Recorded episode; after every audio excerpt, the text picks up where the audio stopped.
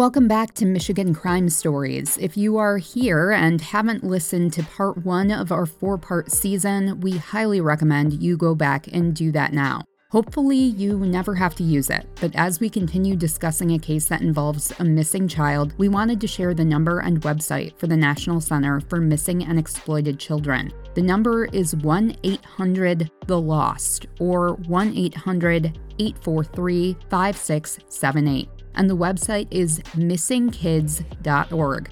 The center says you should only reach out after first contacting local law enforcement if a child has gone missing. Before we jump back into our story, a reminder that this podcast includes graphic content, including adult language, as well as mentions of violence and suicide. Listener discretion is advised. I got a call from Detective Krebs, and she said, How you doing? I have a question for you. Okay we have a Jane Doe that we found in our system. Da da da da. She we marked her. They marked her as a 20 year old black female. And I didn't get all the details of what she just said. Would you mind if we exhumed that body and checked her DNA against yours? No, I mean, go for it. I mean, if that's what it takes, that's what it takes. At this point, I know that she's gone. I don't know that this person is her, but I know she's not alive. Breanna, a troubled 13 year old who spent her life being shuffled around, made her final move to Detroit to live with her mother, siblings, grandmother, and her mother's boyfriend in April of 2008. Her father, Leonard Cobb, saw the move as his best option. He couldn't do it alone as a single working father. That became increasingly evident in recent years. Breanna lived with them in Austin and began exhibiting worsening behavior, running away for several days at a time, stealing, lying, and having kids over to the house while Leonard was at work and against his wishes. He knew something had to change and felt the close family unit in Detroit might be what his daughter needed.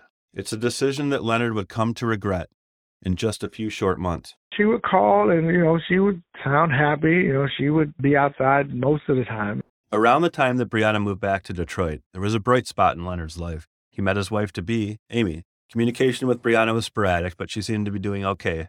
No news was good news. Breanna didn't have her own cell phone, but would borrow someone else's phone or a landline to call Leonard when she wanted. When Leonard reached out to Breanna, it was usually by calling Breanna's mother, Sabrina. The first sign of any problems was when Breanna ran away from the home and called Leonard because she was lost in Detroit. That was the second to last conversation you had. A few days later, or a week or so later, she called just to talk to me. We had spoken and I still hear the conversation. She was outside playing with her neighbor at the time. Her sister was there, and I recall her and her sister even getting on the phone saying, "Hey, Breanna's dad," because I treated her like she was my daughter too. Hey, how you doing? Da, da, da, I was, you know, how are you going? And everything was fine. Everything was good. Okay, talk to you soon. Love you. Bye. And then radio silence. Leonard didn't log the calls, but after July 31st, 2008, he never heard from Breanna again. It didn't take long for him to become concerned. He started calling Sabrina, but couldn't reach her, he said. This went on over a period of more than six months into the following year. After a couple of months, I call. That's, that's I hadn't talked to my daughter in a while. I call, and all of a sudden, there was no answers to the phone. I'm not thinking anything about it because she was notorious for switching phones, like numbers. She would always call me every few months. Hey, here's my new phone number. Here's my few. So at first, I didn't leave a message because I'm thinking she would see that I called her ID. She said I called. She called me back. So after she didn't, I started started to leave messages. Hey, this is Leonard. Can you let me know what's going on? I hadn't talked to you guys. Nothing. Nothing. Nothing. Nothing.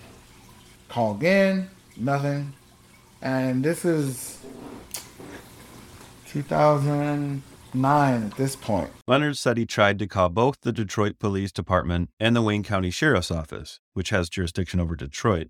Weeks before Breanna went missing, the family moved to a small home in Riverview in northwest Detroit.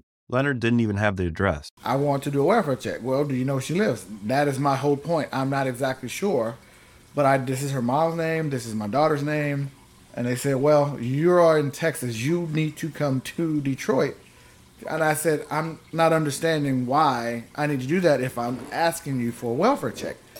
Their comment, I think though it was a lady that I spoke to, and she's, I think she said, well, we don't give out that information because it was something to do with knowing where she lived. And I said, quite honestly, I said, I don't give a shit where she lives. I just want to know that my daughter is okay. That's all that I'm asking. I sent records requests to both the Detroit Police Department and the Wayne County Sheriff's Office for any records related to reports from Leonard. Both responded that they had nothing on file. Leonard also reached out to other relatives of Breanna in the Detroit area, but none of them were able to tell him where his daughter was. Through his efforts to reach Sabrina, Leonard had people call from other area codes to try and trick her into answering. He thought if Sabrina didn't see his Austin, Texas area code, she might answer. Leonard's mom called from Texarkana, Texas, his wife's mother called from Kansas City, and his friend called from Dallas. No answer.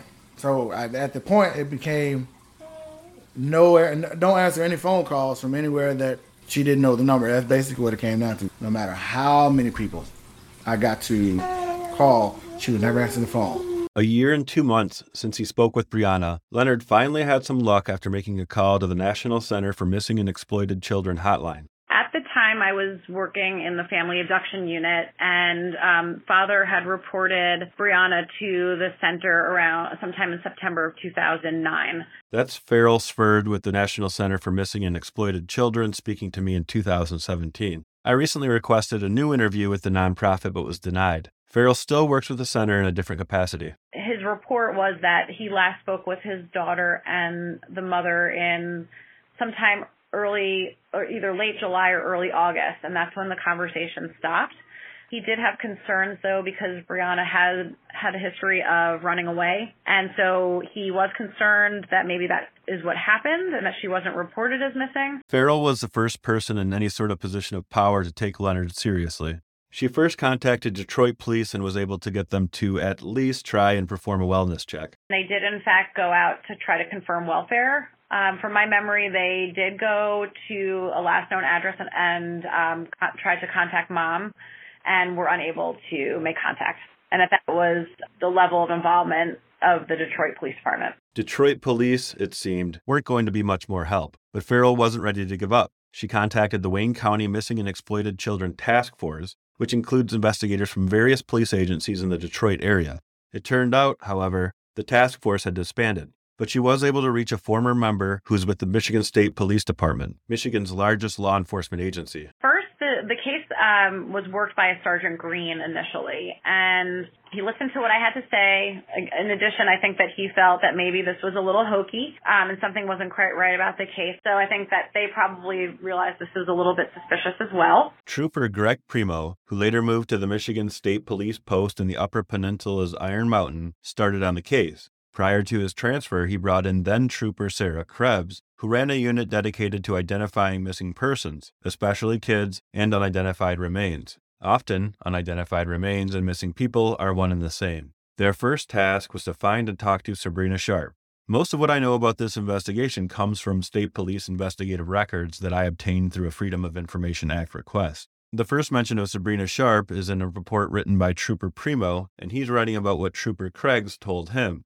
The October 16, 2009 dated report says, quote, I asked Trooper Krebs to search her missing persons file to see if she had any information on Breanna. During this process, she contacted Sabrina by telephone. Sabrina confirmed that Breanna had run away. Sabrina said Breanna ran away in June of 2009, and cops said she ran away in July of 2008. Sabrina told Trooper Krebs that she had periodic contact with Breanna over the past few months by telephone, but she does not know where Breanna is, unquote. I interviewed both Krebs and Primo back in 2017. Primo was involved in following up on a lot of the leads, but Krebs had more success actually talking to Breanna's family in Detroit, including Breanna's grandmother and mother, with whom Breanna lived. I asked her for an updated interview, being that five years have passed since the last time I recorded a conversation with her about Breanna's case, but her superiors asked her to, quote, politely decline, since she no longer works in the missing persons unit. Back then, a lot of Krebs' work involved obtaining DNA from the relatives of missing people, as well as unidentified remains, and trying to match the two. While things have improved, at the time there were over 500 unidentified remains cases in Michigan. Today there are about 320, and Krebs was instrumental in solving a lot of those cases. I really enjoy that I can get a family answers, and even if I don't have the answers for them right away, I can at least give them um, kind of an outline of, of where we need to go with their case and what we need to do next. And it's really a fulfilling job, as sad as it is, because a lot of my cases end up with a death notification. I do like that I can end their search. So a lot of these families have been in this uh, missing person hiatus for many, many years. And if you think about it, if you had a loved one that was the victim of a homicide, you find out about it that day and you work through that pain. And even if it might not ever go away, you at least have answers of what happened to them. When somebody goes missing, you just don't know. And you are thrown into this suspense and it can go on for decades of not knowing if you should grieve or not. Are they out there? Are they coming home for Christmas? Should I set up a plate at the table for them? Should I get them a gift? It's terrible. I think it's actually worse for them to not know than to know. So um, we started it as a fresh missing persons investigation, and at the time that uh, Breanna had gone missing, she was 13.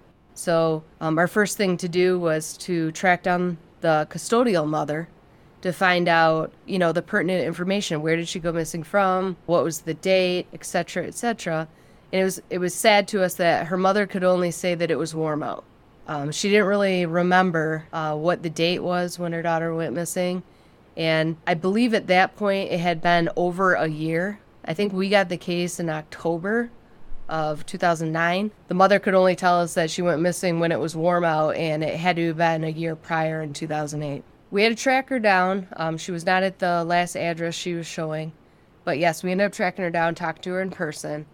And that was kind of the statement that she gave us that, um, you know, Breanna had gone missing when it was warm, that she had, uh, she had some truancy issues, some problems at home, and um, she was not officially reported, though, so mom had never made an official police report. According to a police report filed by Trooper Primo, Sabrina came into the Michigan State Police Post on October 21, 2009. Primo's police report says Sabrina told him that Breanna began getting into trouble at a very young age. End quote. According to Sabrina, Breanna began to steal and was always getting into trouble at school. Sabrina said Breanna was enrolled for one day at a school and was kicked out for the remainder of the school year because she attacked a teacher, unquote. I haven't been able to confirm this expulsion ever happened. Breanna's sister doesn't remember it. Leonard said he wasn't even sure Breanna's mother enrolled her in school when she returned from Texas in April of 2008, and subsequent police reports indicate investigators could not find any public school records. Sabrina, during an interview with Trooper Primo, admitted she had never reported Breanna missing and said she vanished in August of 2008. This is about a year earlier than she had told Trooper Krebs during an earlier conversation. It's also about the same time frame that Leonard said he last heard from Breanna. According to the police report, Primo asked Sabrina when was the last time she had spoken to Breanna. Sabrina said it was by phone in April of 2009. Breanna said she was okay, but wouldn't reveal where she was. Primo then, for the first time ever, entered a formal missing persons report for Breanna, almost a year and three months after anyone had seen her. On page three of the missing persons report that is signed by Sabrina, there's a checked box next to which it reads, I believe the person named above to be voluntarily missing, but request assistance in locating her. She had no idea where her daughter was, proven by the fact that she never went to the police and asked for help in finding her daughter. It wasn't like there were search parties out looking for Breanna. Nobody in her family had ever even approached law enforcement. I, I do know that for a fact. I checked for missing persons um, reports coming out of that address, coming from family members in the house, and there were none. The only police contact that state police could verify was Sabrina's claim that she had attempted to have Breanna detained at the county juvenile detention center. Police notes show that the facility made a record of Sabrina visiting the detention center on June 5, 2008, about two months before Breanna was last seen. Juvenile detention officials said Sabrina was inquiring about Breanna being, quote, incorrigible. She was provided information about counseling services and a youth boot camp, but Sabrina never followed up, according to Krebs police reports. By December 2009, police issued a media release that resulted in various Detroit area news outlets broadcasting Breanna's picture and details about when she was last seen. Police also began the process of trying to collect DNA from Sabrina in case they could match Breanna to any unidentified remains cases. Krebs said, when you have a juvenile that's been missing for more than a year, that's, quote, a problem. The media reports generated some dead end leads from people across the nation, including in Florida and Nebraska, who reported possibly spotting Breanna. They never checked out. Police obtained DNA swabs from Sabrina in January of 2010, but it turned out police used the wrong kit, so that was delayed as they needed to obtain a proper collection kit and track down Sabrina again. Over the next year, Primo followed up on a bunch of tips, but according to the case entries, it was a year and two months into the investigation that there was a big break. In a report submitted by Trooper Primo on December 9, 2010, he notes, quote, I received information from Trooper Krebs that there was a deceased female that was located in the west side of Detroit. The age and some other indicators indicated the female could possibly be Breanna. With my background in working with the morgue, that was my next step. So I went there and I started looking through autopsy files to see if I could connect any of them in that time period back to Breanna. I did find a file that was in August of 2008. They had recovered uh, the body of a black female. However, she was coded as an adult. So when she was put into our uh, missing persons database, she was actually entered as a 19 to 21 year old black female. So, as far as the missing children searches, we would have missed her. But when I pulled the autopsy file and I saw the pictures of her, I knew it was Breanna. She was not uh, recognizable at that point, but the type of dress, even uh, some characteristics of her body, made me believe that it was probably Breanna. And uh, sadly, that case had already been buried by the medical examiner because they couldn't identify her within that year and she got um, buried in a pauper's grave at the county expense. Well, then I'm trying to uh, find those biometrics so I can try to identify her. Um, when it came to dental, we did have a dental exam on the post mortem body by our forensic odontologist. However, we did not have dental records on Breanna because her mother could not verify that she ever saw a dentist. As far as fingerprints, Breanna did not have fingerprints on file, as most juveniles would not. So the fingerprints were out, and the um, DNA was all we had left. So we collected the family reference samples from mom and dad. However, that body had been buried without taking a DNA sample. So, really, it put that six feet of dirt between us and answers. There were police report references to a baby tooth of Breanna's that Leonard submitted for use in DNA collection. I didn't see the outcome or any follow up notes, but apparently it wasn't enough. Because the Wayne County Medical Examiner's Office didn't save any biological tissue, Krebs had no choice but to exhume the unidentified woman's body. The Jane Doe lay on the ground in a cheap pine box along dozens, if not hundreds, of other bodies that were never collected from the morgue. This Jane Doe was buried in a section of the cemetery known as Angel's Row. She was in Row 1, Vault 19, Casket C. It's not easy or cheap to exhume, but Krebs began the process that involved finding grant funds to pay for the exhumation. Since Breanna was a minor, there were some grant funds Trooper Krebs was able to secure through the National Center for Missing and Exploited Children. According to the dates listed in records I obtained, the funds were secured on February 13, 2012. On March 27, 2012, keys turned and the ignitions of heavy machines and engines from backhoes began to rumble in the lawn at Knollwood Cemetery. It's actually less exciting than most people would think. Um, usually it's myself, uh, somebody from the medical examiner's office, and a couple of people from the cemetery. Usually the cemetery workers are the ones to run the heavy equipment to do the groundbreaking, open the vault, pull out. So Breanna was buried in what we call a quad grave, meaning there's four bodies, four different coffins stacked on top of each other in the same vault. They use a backhoe. They put chains around both ends of the casket and they lift it out. We actually took her entire uh, casket back to the medical examiner's office. And in the autopsy room, we opened it and removed some of her remains for the DNA. So we're just sending in long bones. And um, her case was completely skeletal at that point. She had been buried, I think, not quite a year but completely skeletal. And as far as exhumations go, it was pretty easy. The Jane Doe's long bone, her femur, was sent to the University of North Texas, which at the time was extracting and logging DNA for unidentified person cases across the nation. It was now a waiting game and would take months to confirm whether or not the skeleton was that of Breanna Keeshae Sharp. June 2012 in Austin. Leonard had just returned from the fitness center he was working as a trainer at and preparing to take a nap. Got knock on the door, doorbell, and um, I'm thinking myself, nobody should be in my house this time. So I'm thinking because we get solicitors. So I kind of look around the corner. I see two women. I don't. They they're dressed in regular clothes. So and they have these little things like the people do in the selling the magazines. I'm like, ah, that's just some solicitors. Leonard ignored the two women and laid back down for his nap, but they didn't stop knocking or ringing the doorbell. I walk outside and they say, "Are you not?" Yes, I am. You want to go inside? I said, "No, just you can tell me. I already know what it is, but you know, get it all out of the way. Well, well, sir, we're sorry to inform you that the DNA sample that you provided belongs to Breanna Sharp, the Jane Doe that was in Detroit. Da, da, da, I mean, I, I couldn't cry because I'd already cried myself already, so I was just kind of like in, not in shock, not surprised, but but hurt. Police had yet to inform Brianna's mother, Sabrina, that her daughter had not in fact been a missing runaway for the last four years. She'd been dead. Leonard said authorities wanted to give him a head start on obtaining his daughter's remains. I wanted her here. I did not want her to go with them. Since they didn't give a shit while she was there, I wanted her here. But there were probably other motives for notifying Leonard first. Sabrina wouldn't be told of her daughter's death by two cordial and sympathetic officers of the law. She was instead arrested in what Breanna's half sister described as a raid later the same week. The arrest seemed a little bit contrived. Was for an outstanding probation violation on a marijuana charge out of the Detroit suburb of Livonia.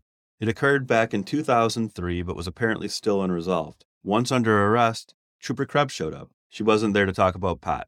She interviewed Sabrina again about her daughter's disappearance, and again, Sabrina maintained that she'd heard from her daughter well after police now knew Breanna was already dead. According to Trooper Krebs' report, quote, I then advised Sabrina that Breanna had been found deceased on August 6, 2008. Sabrina cried for several minutes before I brought up the obvious deception regarding her getting phone calls from her deceased child. Sabrina grew defensive and said, Well, I thought it was her. Meanwhile, down in Texas, Leonard had spent four years looking for his daughter. Now he'd found her, and that brought some relief, but soon a new Pandora's box of questions would open surrounding how Breanna died. Based on possible neglect, including the fact that Sabrina didn't report her dead daughter as missing, Child Protective Services was planning a hearing to potentially take away her four other children. One of the Child Protective Services investigators contacted Leonard before that upcoming hearing. The lady said, You know, I have to read or listen to what I'm hearing and read the report that says suicide. But, sir, honestly, this sounds fishy. This was out of her mouth. She said, This doesn't sound correct. And I said, Well, I don't understand what that means. How did she die? She they said on the report it was dead by hanging, asphyxiation. She hung herself. She said, but the report states that she's at the bottom of some stairs. And she said, I don't know who can hang themselves and throw themselves down the stairs at the same time. So I'm mentally trying to picture. I don't know how that could happen. Leonard wasn't ready to accept the official cause and manner of death asphyxia by hanging. He found it hard to believe that Breanna, knowing her personality, would kill herself by breaking into a vacant Detroit apartment wrapping a cable cord around her neck, and launching herself down some stairs. She loved that attention, right? And it wasn't all bad. She just liked the attention. So to go somewhere to do something like that away from where anybody would be able to see her would not happen. I knew her well enough to know that would not be something she would have done. I know this probably sounds like every other parent, but I knew that young lady.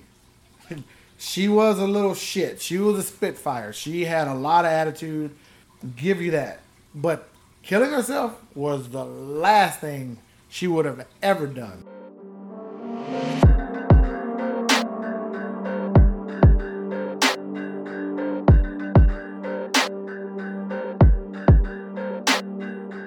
You've just finished part two of Breanna's story. Make sure to subscribe to Michigan Crime Stories wherever you get podcasts so you will be alerted of future episodes and seasons of the podcast. If you want to speak with Gus about the case highlighted in this season or another crime story, you can contact him by email at fburns at mlive.com. That's F as in Foxtrot, Burns, B U R N S, at mlive.com.